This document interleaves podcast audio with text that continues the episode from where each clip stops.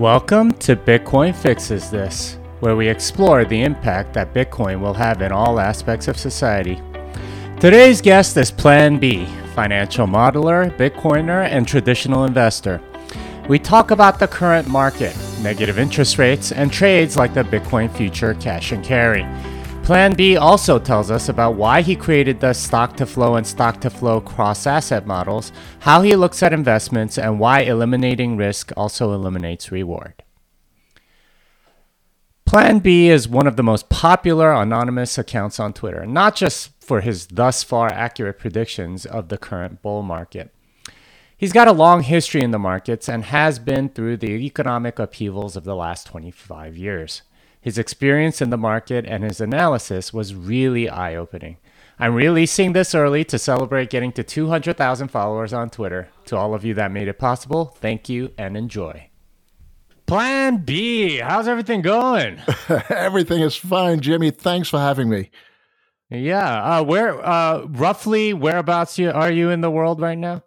I'm in uh, the Netherlands, Amsterdam. It's about nine o'clock in the evening, and uh, yeah, like the rest of the world, we're under uh, lockdown and cor- curfew. So uh, yeah, it's it's darker than usual in Amsterdam.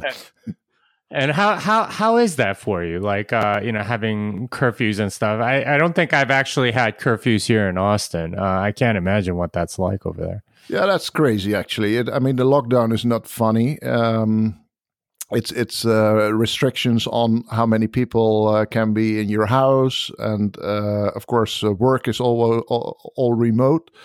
But uh, the, the, the curfews are even worse, and and well, they basically doesn't don't make really much sense at all. Uh, so it's yeah, but you can't leave your house at after nine, or you will be um, fined yeah, sometimes beaten up by the cops, and uh, yeah, it's it's really reminds you of the war, and it is. It, it it it really is like 70 years ago 60 years ago in the wartime that was the last time we had a curfew in the netherlands. It's, it's crazy. Oh wow. Yeah. so it's kind of like a war but against an enemy that you can't see or really feel or anything. Yeah almost against your own uh, government. It's it's uh, yeah it's it's very very strange situation Okay. Well, so a lot of people know about your work, um, but they don't really know like what you do for a living and stuff. So, can you um, sort of uh, sum up for our audience what it is that you do as your day job and why, you know, how that led to the model that everyone uh, looks at now? Yeah, so I'm an investor. I um, study economics, uh, financial economics, and uh, and law. Actually, I have two degrees. Uh, and after that, I started working in uh, traditional finance. Uh, so I've seen uh, trading rooms, I've seen bank balance sheets, life insurance balance sheets, and and currently I'm working for a big Dutch institutional investor in a team that actually invest the, the balance sheet, and um, that balance sheet is about a hundred billion uh, dollars uh, big. Um, and as you can imagine, those are not the very fancy uh, investments. Those are the mortgages and bonds, all all fixed income that generate uh, interest. And mm. yeah, but it's it's very interesting because you. Um, yeah, you always uh, have to deal with central banks and with uh, capital charges that are derived from the volatility of those, the risk of those uh, investments. And from that perspective, from that position, actually, uh, I could I have actually witnessed um, a lot of crisis. Um, so the, my first crisis was 2000. No, it was 1998. Uh, the Asian tiger, uh, the foreign exchange markets, and the Russia default, and then the dot com crisis, of course, and after that, 2008, the banking crisis, the global financial crisis, and now we're in the uh, yeah, what is it, COVID crisis, um, mm. and well, especially things like quantitative easing, and in Europe, negative interest rate policies with uh, interest rates at uh, minus 50 basis points. It's uh, it's a weird world, even even in the financial traditional finance world. That is that is very boring. Normally, it's it's kind of yeah mm. very strange. And and and from that perspective, uh, yeah, Bitcoin is one of the um, the few light light light uh, points in the in, in, in the darkness. Mm. All right. So you work in the traditional finance world. Um, I, I, guess like modeling uh, certain securities and trying to figure out the risk of various things. Is that right? Yeah. So yeah, the, the, my main focus and my my specialty is modeling the um, so valuing the uh, investments, but also sourcing them. Um, and uh, well, if you buy a thousand dollars or a million dollars even uh, of something, that's that's not a big problem. But if you if you source like the, the minimum amount that we source things in is is is like hundreds of millions or even uh, a couple of billion, then you have to have a sourcing uh, strategy. And well, the, the calculation and all the uh, the analysis that's that's the part I like most. But of course, as that goes in your uh, career, the further you come, you'll uh, they make you a manager, and then you uh, yeah you you have a whole team, and then you manage uh, people as well. But uh, my my hobby and my my really my specialty is is uh, all sorts of magic with cash flows and investments and and also the legal part, right? The the, the SPVs and and structured finance, uh, as we call it. Hmm. Well, so that brings me to a question. So, how does central banking policy exactly affect uh, traditional finance? Because you, you you seem to place a great importance in what they do and how that's used for your modeling. Yes. Uh, so, a normal company has uh, shareholders that they have to uh, yeah they, they have to take responsibility they have to account for uh, shareholders and accountants uh, but a a bank or an insurance company needs to um, to uh, to be compliant to the uh, the laws and to the regulators like the central banks. They they, they um, yeah they regulate the banking industry. So for every investment that you make the you, you sort of have to have um, an okay from your central bank, uh, and they review all your plans yearly. They do audits, and they um, yeah they you have to report on a monthly basis about all your investments, the whole balance sheet, and what what kind of risks are involved in the in the investing. But also they translate it then, or the law does that, and they they control it. Uh, how many capital you have to uh, hold against it. So that's the whole capital management part of mm. uh, of investing. And um, yeah and, and and there's also the the asset liability part. So for example a bank has uh, saving uh, accounts very short duration uh, uh, liabilities. So they need to have short duration assets against it. And a pension fund for example will have very long uh, duration liabilities the pension liabilities that could take 10 or 20 or 30 years. So it's very natural to to put long dated, um, long maturity uh, investments against those. So that's that's where a lot of the risk comes from. If if you don't do the matching well, and they they control it. So, and then of course there's the um, the lending facilities. You get uh, you you can lend at the central banks. They can. Um, uh, and and the rates, the short term interest rates are very important. They sort of direct the market um, yeah, they, they sort of are the base rate, the the the uh, yeah market rate, if you will, that uh, that is set by the the central banks. It's short it's short duration, but nowadays, especially after uh, 2008, they also when they started Q, QE quantitative easing, printing money in in uh, normal terms, they started buying all sorts of stuff. In the beginning, it was uh, stuff on the balance sheets that that was basically in default, or uh, well, troubled troubled assets, if they as as they like to call it. Uh, and, and, when they buy stuff like mortgages and bonds, they they buy it. They they um, well the prices go up and the interest rate goes down. so in in that way, they also put pressure on the longer term interest rates, like the 10 years or five years interest rates, not only on the very short three three month, one month, but they, yeah, their their influence is all over. And uh, well, it's a good thing because they they keep th- their goal, of course, is to keep the system safe and to keep all the banks and insurance companies uh, solvent, and so that they can honor their uh, liabilities. Okay. Well, so let's let's dig into that a little bit because uh, a lot of people know that there's a, a, you know some sort of Fed funds rate, or I, I, think in Europe it's a it's a different rate. Why is that interest rate so important? Like uh, the ability of the central bankers to lower or raise those interest rates is given a lot of importance, but I don't think that many people understand exactly why. So could you explain uh, why that ends up being such an important part of traditional finance? Yeah, so, so there's a couple of things to uh, unpack. Um, first of all, uh, the main asset for an uh, institutional investor, a bank or insurance company, is short or is uh, fixed income um, instrument. So so mortgages, everything with a with a, a coupon, with a, an interest rate. Um, so that being the main the main part and and with the things I said uh, earlier, uh, the influence of a big buyer like a central bank in the uh, in the market is also is always uh, Im- important thing to look at. But mm. the main thing that uh, central banks um, have, what their, their, mandate, if you will, um, and it's different in the US than than in Europe. But in Europe, it's very very simple. The mandate is to keep inflation rates at two percent, and mm if the inflation rate gets too high because the economy overheats, it, it, it's going very well.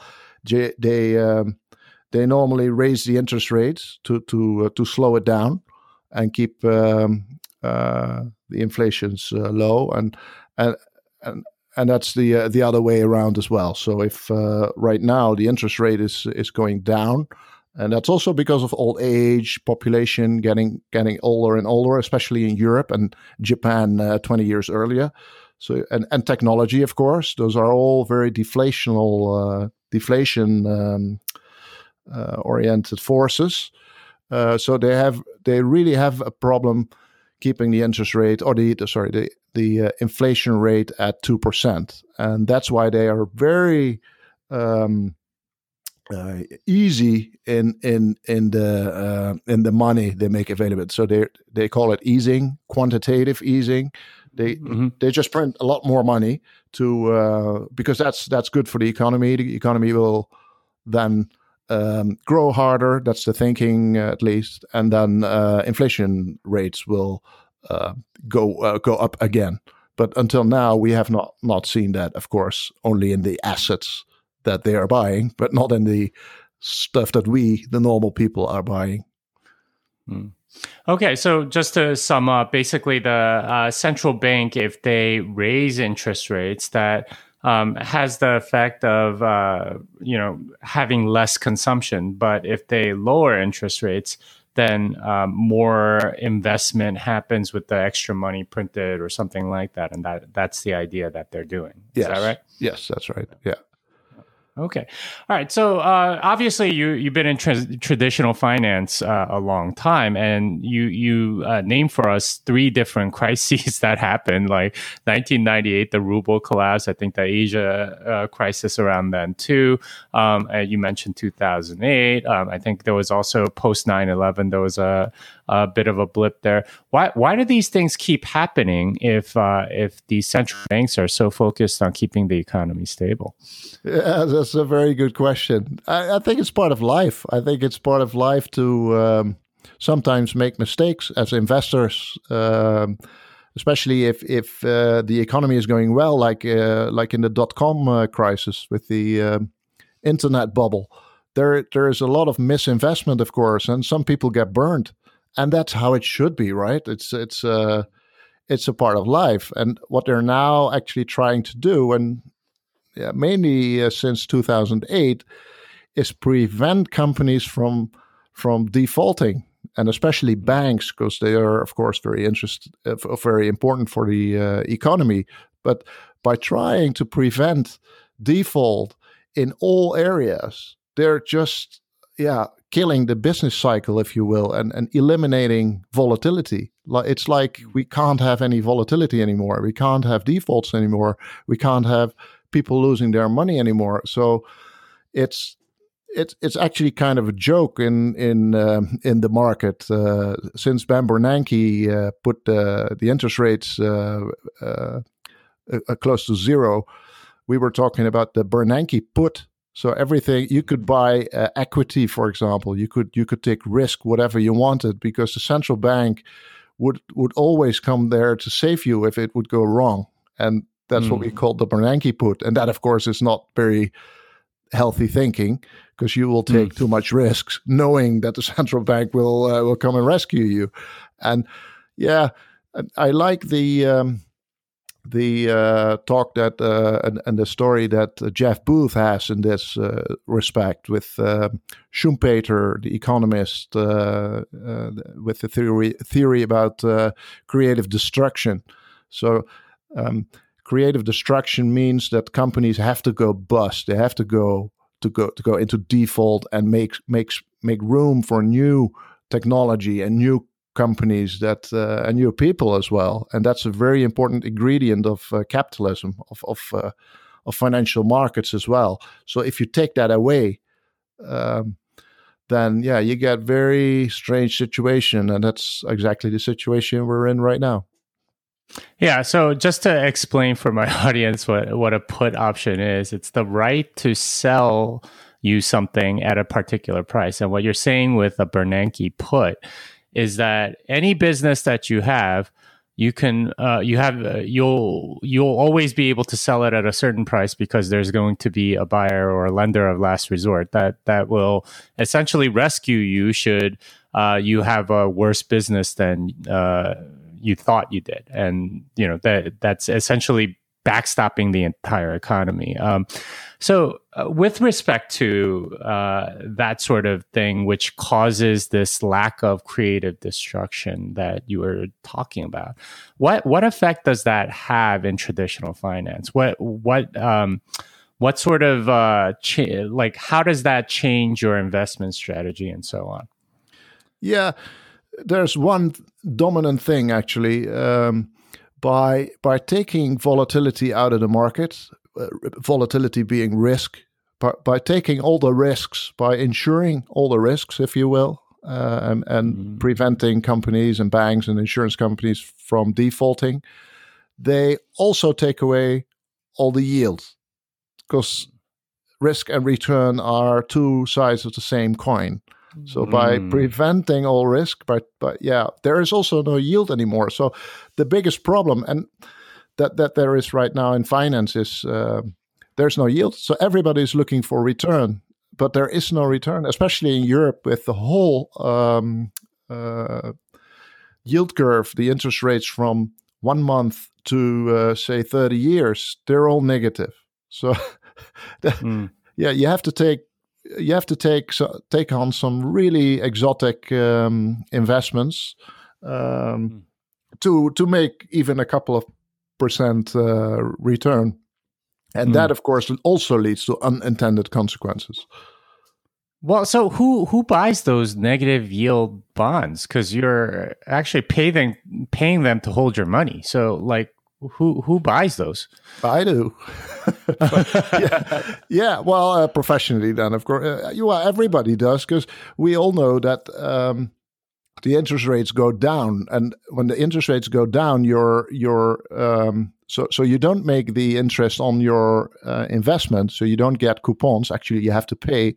But if the interest rate goes even further down, the actual value of your investment will go up, and that's. Mm that's actually been a very good, very nice investment. Uh, so even the the negative yielding bonds, uh, as as as long as the interest rates goes down and keeps going down, there's no problem. But when it it stops going down, or even, God forbid, it when interest rates go up, yeah, then the the music stops. Uh, so so it's predicated on uh, interest interest rates going down even more which causes uh, the value of the bond to go up, even though it's essentially like you know like giving them money to uh, to hold it or uh, give, giving them money for the privilege of them holding your money or something like that. Because of this expectation that rates will go even lower the price of the bond goes up and at least you you can make a profit on that is is that what you're saying yes yes because yeah so for example if you have a bond that's yielding minus 1 and that that seems like a, a pretty a bad deal right now. But in a world, say the interest rate goes down again and it goes to minus minus five percent, and, and uh, okay, that sounds very outlandish at the moment, but the IMF, of course, has already studies done uh, and, and and implementations ready for for a scenario like that. But once you have a, a, a, situation with a minus 5% interest rate environment, your minus 1 bond is is the best thing there is, right? It's it's, it's better mm. than minus 5. so that, that goes up in value. Yeah, that's exactly how it works. Hmm. But I mean, in a sense, uh, what what's being created are all these toxic assets, and no one's going to want as soon as the music stops, and soon as they can't drop the rate anymore. Is that's also what you're saying? yeah so so it's it's all very weird to to every one of us you, you know the the normal models that you need for for valuing these these assets st- stop working right even in excel you, you, you plug in a negative interest rate it, it all starts to get very weird uh, but yeah i think we're all aware that it's uh, uncharted territory and we're all yeah sort of anxious to see where it where it ends, but this cannot go on forever. So yeah, I I don't want to be a dooms prophet, but this this is going to end somewhere. Yeah. Well, it's interesting what you said that like risk and reward are two sides of the same coin, and that uh, because the central banks have more or less removed risk, you also get no reward, uh, and that the whole system is basically completely static at this point, or I mean, it's leaking a little bit or something like that through these negative rates. Um, like, how, like, what what's like? Are they looking long term? Like, the central banks have to know that the music's going to have to stop at some point, and that they're essentially creating a world where there's no growth whatsoever. Yeah, well, they know they're very transparent uh, about it. So they once they started quantitative easing, they uh, they they said it uh, as well. Like, okay, uh, governments, we can um, go this path. We can go and finance the whole economy. We can go negative interest rates. We can go uh, quantitative easing routes. But remember, there is no way back there is no way back. So we can we can blow it up right now or kick the can. But there and and let, let's choose that route of kicking the can because at least we have time to to think of something smart. But um, yeah, no, they, they they know it, and and um, and we're just kicking the can right now. So so yeah. uh, and it's it's even and it's really worse, Jimmy, because because you know all the markets are of course interconnected. So an, mm-hmm. an uh, a fixed income market is connected with the equities market, is connected with the foreign exchange market, it's connected with all the der- derivatives markets. So if the interest rates go down, people go like me and my company, and but but also um, normal people, they go and uh, looking for yield. Where, where can you get a return? And that well, then the first thing you you notice is the the equity market, of course. So you you take your money off your saving account uh, you put it into equities. But if you look at the equity markets, the dividend yields are, well, historically low. It's mm. it, it's very low, and um, yeah, and then you what, what do you look at? You so yeah, it, it's it's a very fragile situation, and then something like Bitcoin comes along, which is well, like the complete opposite of everything that that's going on right now and, and almost too good to be mm. true. It's, it's mm. yeah. so well, uh, all, right, all right. So you're you're saying all of these are connected. Let's pull on that thread just a little bit. Um, to to what degree does the bond market affect, say, the uh, the public equities market? Oh, there's a lot of connections, um, but but uh, there's well, one connection is for the companies themselves, so they can um, they can lend money uh, cheap uh, if the interest rates are down, they can refinance all their current uh, bonds and, and, and loans. And with that money, uh, they can buy back their shares. And buying back their shares means the uh, the shares go up in price, and uh, and of course that's very good for their uh, options and their bonuses. but also for investors, if the um, risk return on bonds is is is not very good anymore because the interest rates are negative, for example. You start looking at other markets, equity markets, for example, and then you start buying them and bidding up the prices as well uh, until those markets are not attractive anymore. So it spills over uh, in that respect. And then there's the derivatives markets as well. Um, that um, a, an option is basically a, a, call option, for example, is basically a, um, a combination of a, bond and a, stock market position or an underlying. Uh, it, it, matters what kind of option it is, but but there is a connection through the uh, derivatives markets as well. So yeah, there's there's all sorts of uh, interconnected interconnectiveness between those markets. Okay. Well, so uh, let's talk about Bitcoin because uh, what you're saying is that it is just so different than what's out there. Um, can you describe some of those differences? And as sort of somebody that works in the traditional finance space, wh- what strikes you about it, and what what what is actually really different? Yeah, if if we just look at it from a investor point of view, so without going into all the technical details or even what it, what it is. Just see it as a number on the screen, as something, some asset I can buy. What, what you then and and investors have a really simple look at the world. They they view the world as a risk on the x-axis and return on the y-axis world. So it's a two-dimensional world. It's risk and return, and well, everything everything is is is sort of dropping down to the zero risk, zero uh, return bucket or, or, or, corner, if you will, and then then comes Bitcoin. Uh, hmm. Bitcoin is on average 200% return last 12 years, hmm. right? 200%, hmm. which is already way above anything uh, else in the market. And the and the return is so the return is 200%. The risk is also very very high. It's it's like well, uh, depending how you look at it, the worst year was like 80, 85% loss if you take that as a risk.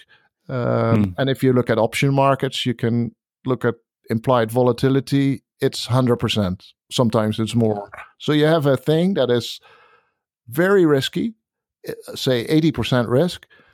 You can lose 80%. And it's very, very uh, high return, like 200% on average. So it's yeah, it's the total opposite corner of that of that two dimension world, and, and, you can you can see that as a slide, right? You can take um, you could put not all your money in Bitcoin. You could put half of your money in Bitcoin, or ten percent, or mm. or even one percent. But it gets mm. it gets weirder even then because if if you would have put one percent of your money into Bitcoin, and 99% into cash, just do nothing with it. That combination would have would have um, done better than the S&P 500 in both risk and return terms. So you would have more more return and less risk, and that is that is sort of the holy grail that every investor is looking for. And mm. if you find it, your first reaction of a of a trained professional investor will be, "This can't be true." What did I do wrong? Let's calculate it again. And then you calculate it again and you, you find it again. so it's, hmm. yeah, it's really something that shouldn't be there. And, but, mm. but still, anyone can buy it. And, and even, you know what? What is the example that is that is most um, recognized by traditional investors? It's not the outright, uh, or, or at least the investors that I talk uh, with. It, it's not the outright Bitcoin position where you had to have this 20, 200% return and 80% risk. No, it's the uh, the futures markets, uh, the the the cash and carry strategy. So you buy a Bitcoin mm-hmm. and then you sell it at the same time for delivery mm-hmm. one year later. And the, mm. the the futures market is in contango. That's a technical term for the future price of Bitcoin is higher than the current spot price of Bitcoin and it's about mm. 20% higher. So you earn mm. an immediate 20, 20%. So you buy Bitcoin, you sell it on the futures market for delivery one year later, and you make 20% profit in dollar terms. Okay, but you're mm-hmm. only interested in dollar terms. Mm-hmm. And well, and the risk is is well, there is some risk, but but not much because the position is collateralized and with margins, it's it's um, it's kept up to date uh, daily, so so the risk is really really low. And uh, yeah, it, it, actually I don't understand why not every bank and an insurance company is at least uh, studying it and even well uh, put a toe in the water and, and trying it with with some small test portfolio. It's it's it's really, but it's something they recognize and find very interesting, even more interesting yeah. than the outright uh, position. Yeah, that that that is interesting. That whole contango uh, that that that has, and you you have that cash and carry strategy where you uh, buy the Bitcoin right now and sell the future, and then you just have to carry it to term, and then uh, and then you uh, you deliver the future, and then you're done, and you you make twenty percent in that in that period of time, which is kind of crazy that that's available and that it isn't getting pounded. Because in a sense, if you're selling the future, then the future price should come down. So why why does this gap exist? Uh, who uh, like is there some risk in there or something that we're not spotting? What what's going on? Yeah, well, yeah, that's a very interesting question. What I think is going on is um, if you look at the the gold market, there you see the same thing, right? It's it's a mm-hmm. contango uh, market. Mm-hmm. The future is market is in contango, so but but mm-hmm. much much less. So it's it's the gold prices uh, one year from now are one percent higher, and the reason for that is that um, the cost of storing and insuring uh, gold is about one percent. So uh, that market is sort of in balance. So you could buy it right now, gold spot, but you get it delivered and then you you have to store it and and insure it, and then that will cost you one percent. Or you can buy it for delivery next year, and then of course you don't have those costs. So that's that's mm-hmm. sort of how it should be. And with Bitcoin, I think there's a very natural meeting of the minds, if you will, of two parties. And one, that's the very bullish Bitcoiners that want to play with leverage, that want to go mm-hmm. 3x, 10x, even 100x. That's which mm-hmm. of course is crazy, but uh, mm-hmm. uh, yeah, that's the fastest way to get wrecked. Even 10x is uh, leverage is is yeah not very mm-hmm. wise, mm-hmm. but uh, big markets and, and a lot of people doing that. So there's there's a a whole bunch of people looking for leverage. And then, of, mm-hmm. of course, there's uh, uh, on the other side people that uh, provide that uh, leverage opportunity by taking the cash and carry uh, side of that trade. So they're happy with the 20% risk free and they give up the upside, right? Even if Bitcoin does the 200% average return, uh, yeah, you, are missing 180%. But of course, if the if it goes down 80%, you also miss that. So, mm. so there's a there's a risk reverse, uh, a risk averse uh, group of investors, and I call those the traditional investors. Maybe the mm-hmm. yeah, I know there's a lot of hedge funds uh, doing this, and then on the other side of that same trade is the leverage long.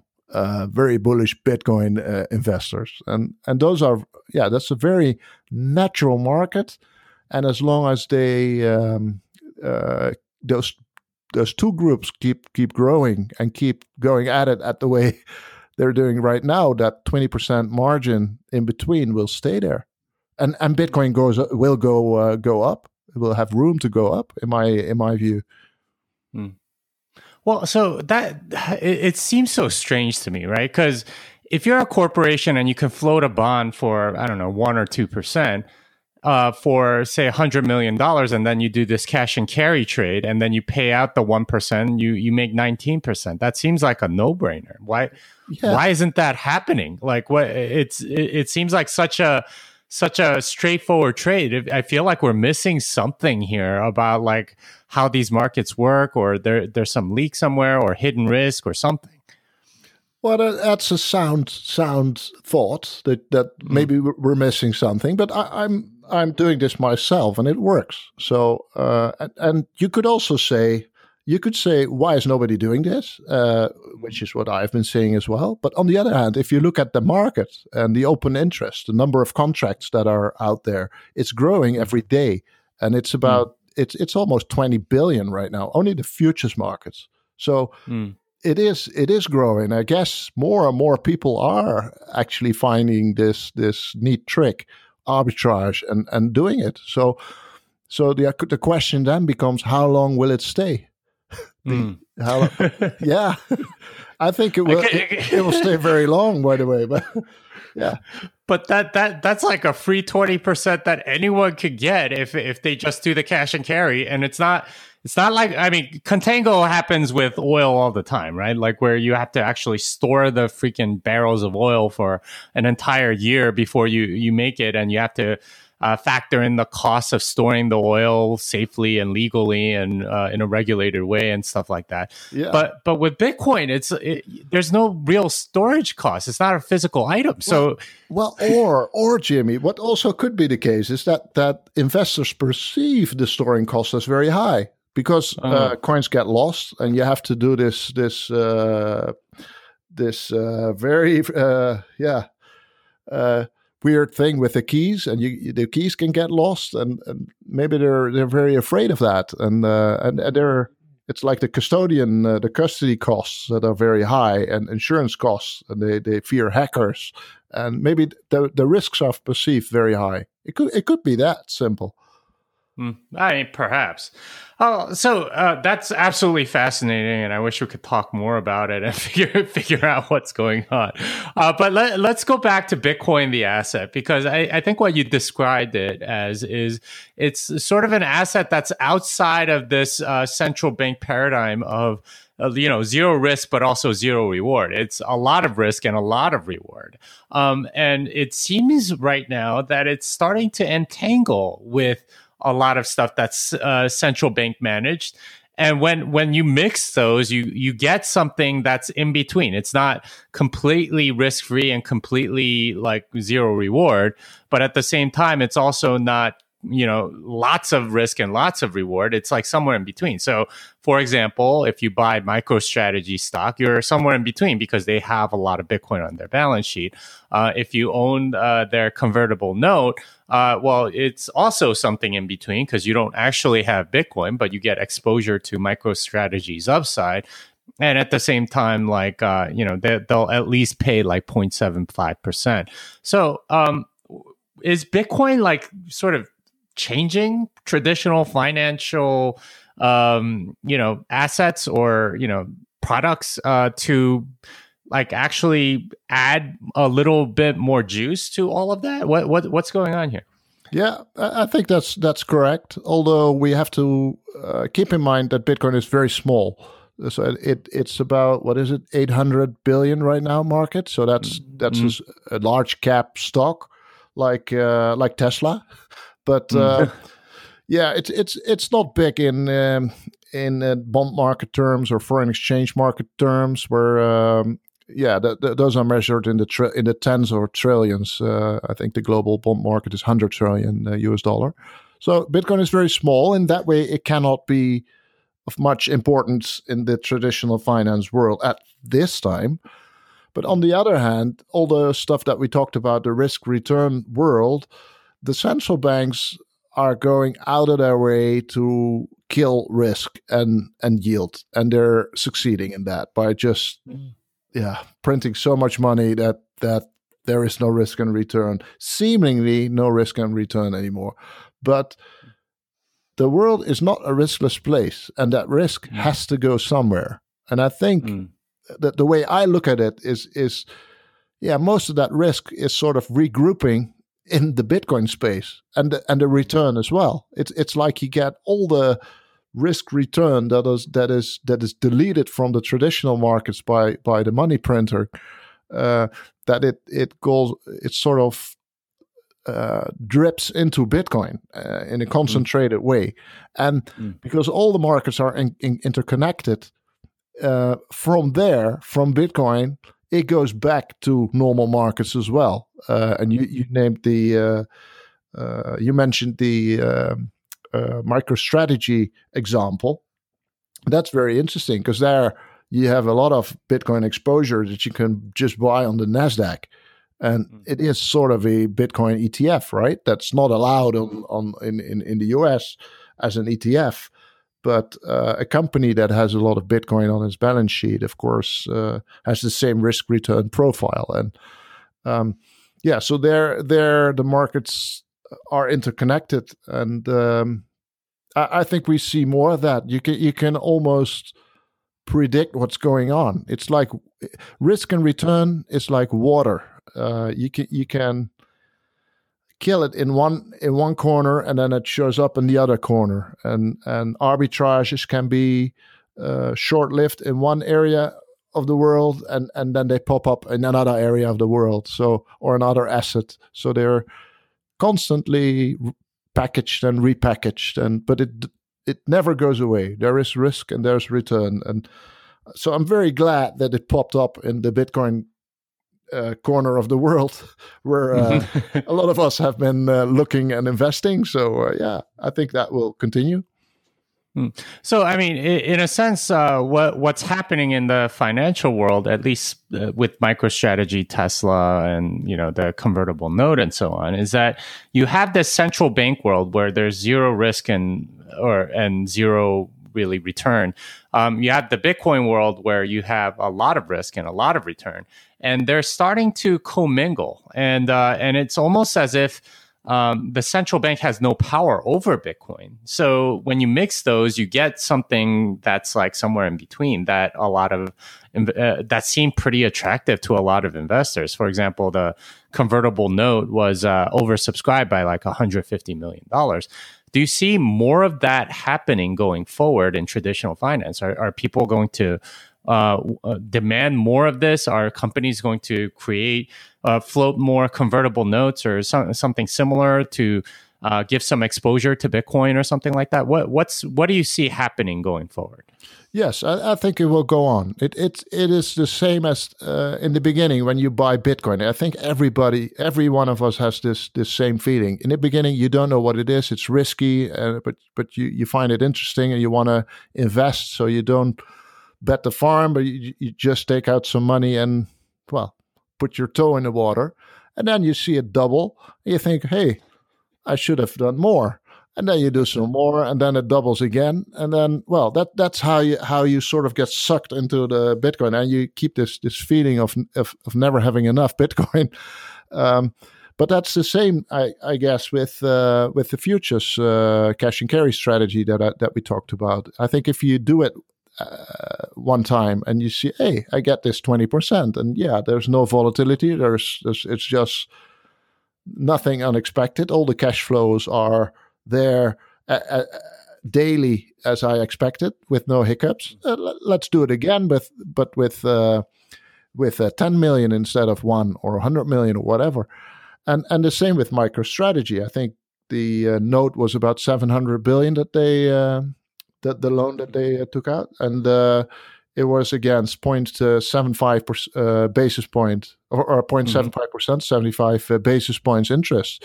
Well, I think that that was a uh, pretty sweet deal for them because Bitcoin already doubled, I guess, since they did it, mm-hmm. and. Um, yeah, I, I, would be surprised if they were not talking about the next uh, note, which would be, maybe be bigger than uh, than the 700 million and mm-hmm. of course um, uh, Michael Saylor, uh, but but uh, me too, and all the other investors. They talk with their friends, and they and they talk about their, especially investors. They always talk about their returns and their portfolios. So if somebody says, "Well, I had a great year. I, you know, I made ten percent return," well, hmm. right now he, he gets laughed at because uh, a Bitcoiner will have 200%, the, the cash and carry trader will, will have 20%, and uh, yeah, maybe Michael Saylor with his uh, 700 million note has uh, has even more. So, yeah, I think this this is a self uh,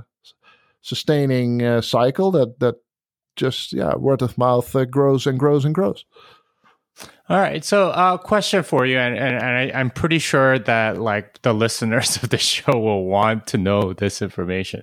This cash and carry trade, which is essentially buying buying Bitcoin now and selling the future.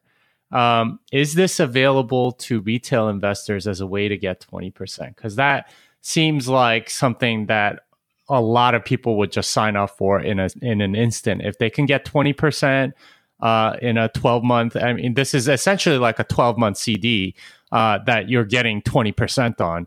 Like, is this something that they can do? Is that is that a trade that like what what would be required for a retail investor to do the cash and carry trade? Yeah, well, that's that's one of the reasons that I quit my job to to just uh, analyze and investigate uh, the opportunities for retail investors a little bit more. Because frankly, I don't know. I know that for institutional parties, it's it's quite easy because you could go to the CME exchange uh, in Chicago or New York Stock Exchange in New York and uh, but I guess the minimum there is five Bitcoin contracts for the futures. So that's mm. yeah. Currently, that's that's not a small amount. That's a, no. that's almost a quarter million dollars already. Yeah, that's a quarter million dollars. So there will be a lot of people who can't can't do that, and um, uh, so so I, actually, I I don't really know if if it's available at which at which exchanges at, at what at what rates and at what costs as well. So I know there is there is exchanges that because uh, we haven't talked about the option market, uh, uh, but but there you can do something similar. It's called uh, uh, covered call writing, and you can even get as much as forty percent uh, on an annualized basis, but with a little risk. Um, and um, I know um, that that particular option strategy is very well available for retail investors, and I think the the and I think it's available as well for uh, for for futures cash and carry. But I I cannot recommend at the moment which exchange uh, you would have to take or something, and and and that of course could be a little bit of a risk because uh, the CME and the New York Stock Exchange, of course, are very large uh, institutions that are very well known by traditional investors and that are uh, that have excellent custodian services behind it. I think Fidelity does that, and also insurance up till well, a certain amount. I think up till 150 million, your your trades are insured. So y- your average uh, exchange in a small country will not offer those services, and and of course you would t- take on some risk uh, at that moment. So those are all the all all things that I'd like to uh, analyze and and publish about, and also use uh, myself. So so um, yeah, I think it's a lot easier with the option markets, but mm. there's other risks involved, of course, with volatility. But uh, um, yeah. I, to, short answer, I think it is available, but I don't know exactly, and I don't know it if it will be against the same favorable conditions as we institutional uh, investors can can do it. All right. So um, you mentioned the covered call writing. essentially, that would be buying Bitcoin and then uh, selling a call in the future. I guess maybe at the same price or something like that, and getting the premium. Um, the risk there is that Bitcoin goes down enough that the premium doesn't cover the loss on the uh, on the underlying. Is that is that what it is? Yeah, yeah. So future is the the right to uh, buy or sell and the obligation.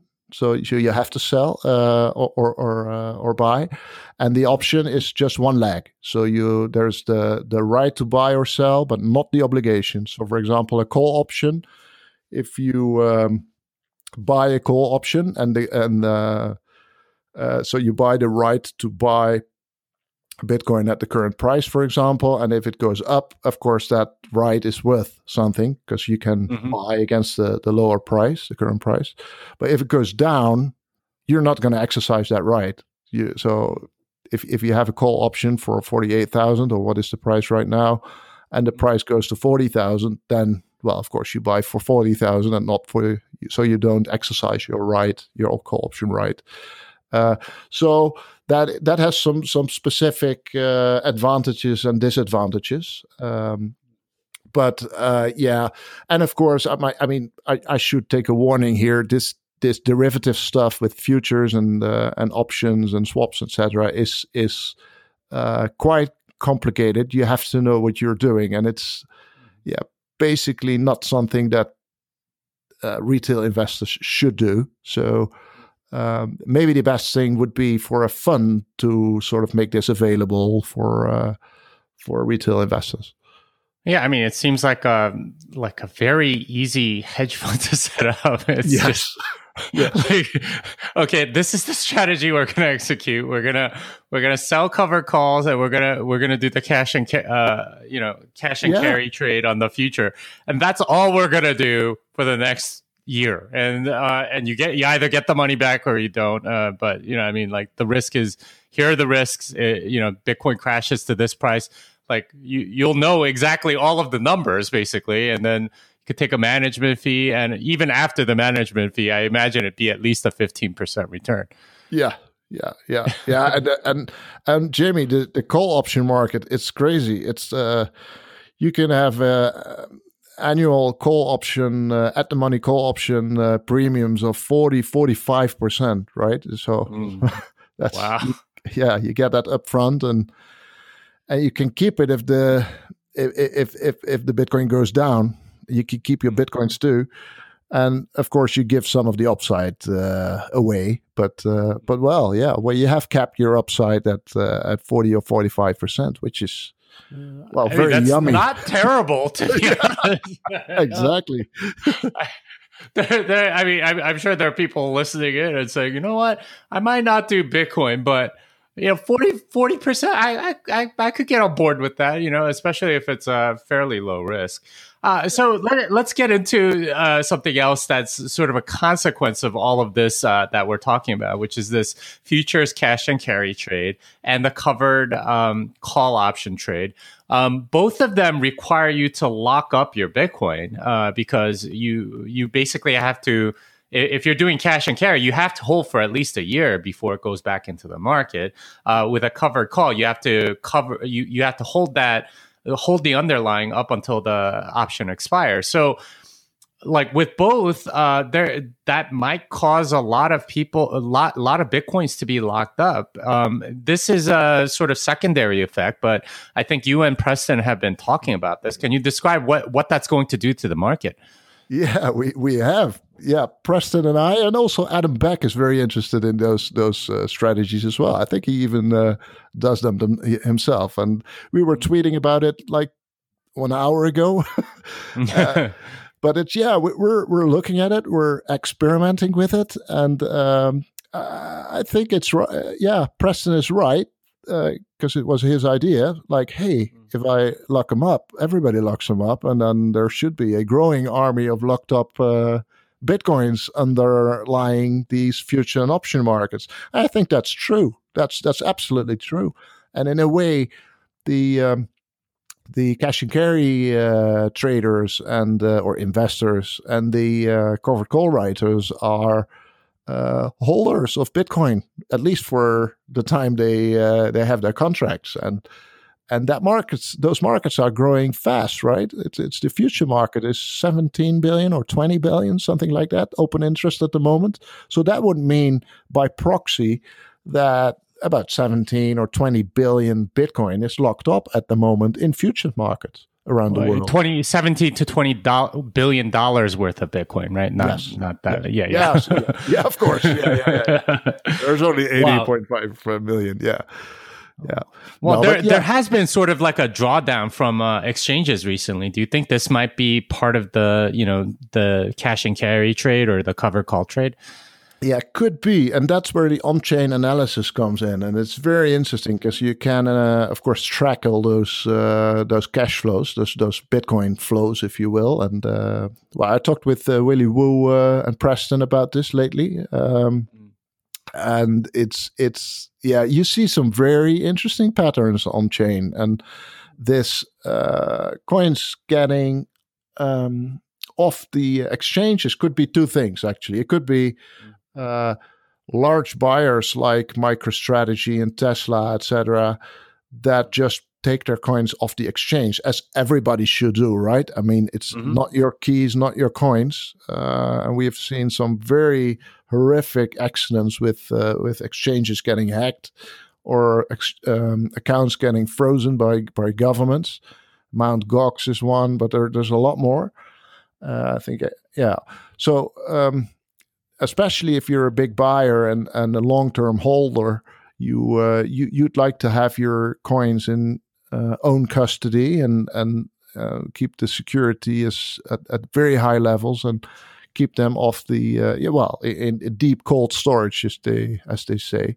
So it could be that, or it could be um, I don't know exactly what is counted under the uh, exchanges umbrella, right? I, I don't know if um, if futures and option markets, if derivatives markets are also counted in there. So it could also be if if it if the CME and the New York Stock Exchanges are not in the uh, exchange buckets, um, it could be that there is a, a flow of bitcoins from uh, the Krakens and the Coinbases and the Bitstamps of the world to uh, to those option markets and future markets. But I, to be honest, I we're analyzing that at the moment. I I don't know which of the two it is.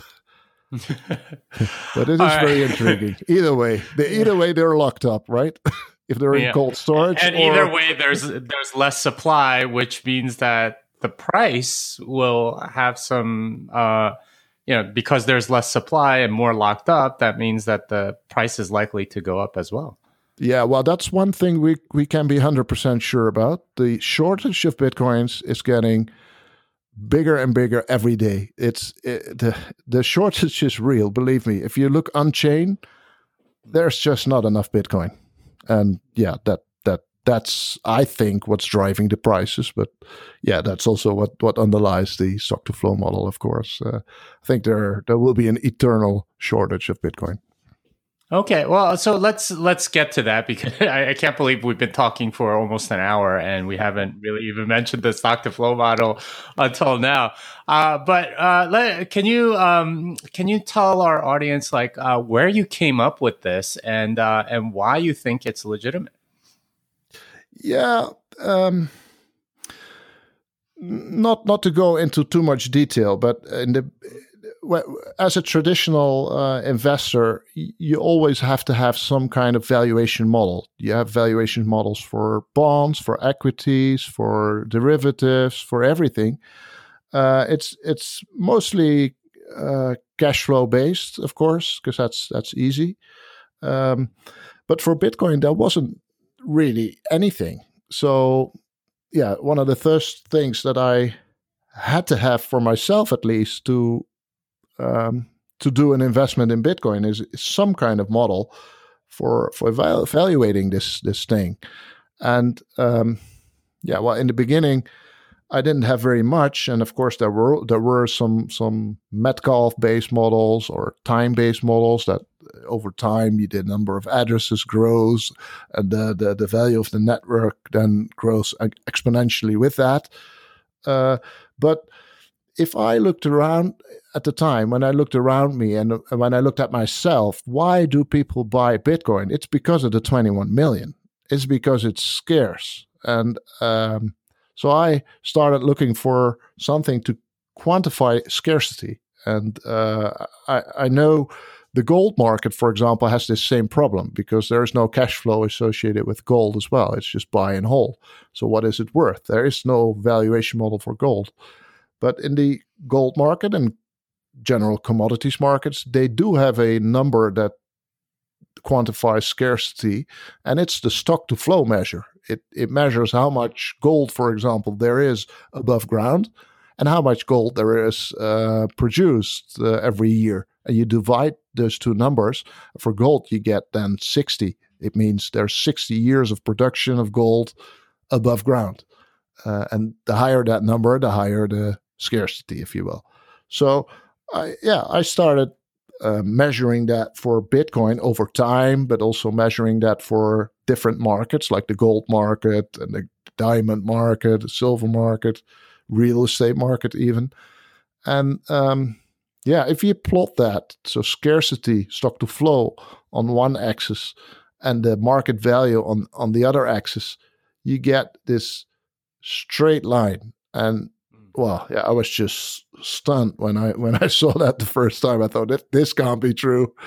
Uh, but yeah, I guess it is true. And um, yeah, if if you run a, a, a, more formal regression on it, then uh, yeah, it, it it confirms this feeling that there is a linear rela- relationship between the uh, logarithmic of uh, stock to flow and the logarithmic of the market value, with very high uh, r squared and and very uh, well the, the, all the other statistics, the f statistic, t statistic, etc., are are okay, and there's lots of statistical and econometrical debate going on, of course, about these models. But in the end, it's very simple. If the yeah, if that straight line is something, it's is not a nonsense uh, correlation that we're seeing. Um, then uh, yeah, Bitcoin should go uh, um, uh, in the direction of gold uh, because the stock to flow of Bitcoin now is about the same as gold, uh, which means it has another 10x to go. Uh, and then it should it should go after real estate market because the real estate market is even even scarcer than uh, than gold. It's it's stock to flow hundred uh, about. So yeah, it, it's it's it's a very simple model. You can make very complex discussions about the uh, statistical properties of the model, but in the end, it's it's it's just the idea that scarcity and the 21 million is the reason that people buy this stuff and use it as uh, store of value. And I think that's that's just from a causal uh, point of view, uh, just true. At least it was for me. Hmm. Yeah, and uh, and that's that's sort of the thing that we've been discussing is that there there is sort of like a shortage, and when you when you have a shortage of supply, that that of course uh, you know means that on the supply demand curve that we we go uh, you know, towards a higher price and so on. So, um, you know, there there have been some criticisms of uh, of the stock to flow model. For example, like if you're measuring in dollars, then you get this straight line. But of course, uh, central banks are printing lots and lots of money. So, how, how like is there a better measure than dollars that maybe uh, can be used instead to um, you know, maybe more uh, instead of dollars, since you know dollars are expanding uh, particularly um, egregiously over the last year. So, like, yeah, what do you say to that? Yeah, I think. Well, first of all, the the uh, the printing of dollars is affecting all the assets on the line, right? It's also affecting mm-hmm. gold and uh, and and, and also real estate because everybody is is buying real estate. Uh, mm-hmm. But um, apart from that, I think the more uh, pure way of looking at it would be to um, value uh, things, for example, Bitcoin in gold. So uh, I just today put up a, a, chart, by the way, where, where, you measure Bitcoin in gold. And when you did that a couple of months ago, it was like six ounces of gold. And right now it's 23 ounces of gold already. So wow. even if you take the dollar completely out of the equation, um, Bitcoin is growing and growing uh, relative to gold, and I think all other assets, because the scarcity, of course, is uh, moving up uh, through mm. the hmm. halvings, uh, which is which is very uh, particular thing for Bitcoin, um, and and less so for gold because the stock to flow of gold is sort of stable over the last hundred years. It was sixty plus or minus ten, hmm. um, mm. and so was the buying power, by the way, of gold. So. Uh, yeah, this this this is an area that that certainly should be looked into more and is is, mm. is part of future research. But uh, measuring Bitcoin in gold terms is a very pure way of looking at it, and then you see the exact same relationship. Mm. So there, there's um, a quantification of scarcity in a way uh, that that we're kind of able to see with stock to flow that we haven't really been able to measure in any other way. Um, and that that to me seems like the basis of this model and and the other model that you made, the uh, S2FX model. Can you uh, describe for the audience what the difference between the S2F and S2FX models are? Yes. Uh, so the the first model that I made the beginning of 2019 was the stock to flow model. The stock flow model is a time series model. So I only looked at Bitcoin prices, uh, monthly closing prices, and related them to the monthly stock to flow. And, and that sequence of stock to flows and Bitcoin prices, those time series, um, they made up the model, the regression analysis, the formula uh, that was used in that model. And uh, the stock to flow X model um, what that did was remove the time series element from it. So it what it did was compare Bitcoin with gold and silver and other assets. So that's why it's the cross asset, the stock to flow X model, if you will, and um, and Bitcoin, yeah, it's it's it's it's a bit of a difficult asset. asset uh, if you look at the last ten years, it's it has a wide range of stock to flow, of course, from uh, from one to uh, to about fifty five, where it's right now. But you can see if you plot that, you can see clusters of stock to flow after the halving, of course, and um, the values that are uh, associated with those uh, stock to flow clusters. So it might, in my view, it's it's better to look at Bitcoin as a asset that has gone through transformations from a well uh, proof of concept in the beginning to a, uh, collectible uh, to a uh, e-gold asset to a really financial asset that companies and banks and, and, and hedge funds are looking at right now. So that particular stock to flow value asset, you could look at Bitcoin in those clusters as, as different assets. So I d- identified four Bitcoin clusters and combined it with the other assets like gold, silver, real estate, and diamonds, and run a regression through that. And and, and that's the stock to flow X model. Hmm. And uh, predictions, of course, are uh, seem kind of crazy when you publish these articles. Uh, but now that we're almost at fifty thousand, they don't seem so crazy anymore. What, what's the response been? yeah, yeah, yeah, yeah. It's, you know what's funny? The first article I wrote in March 2019, I um, had this prediction, and, and, at the time, the uh, Bitcoin was between three and four thousand dollar and everybody was saying, "Oh, it will go down, it will go down, and it will, it will go to one below one thousand dollars."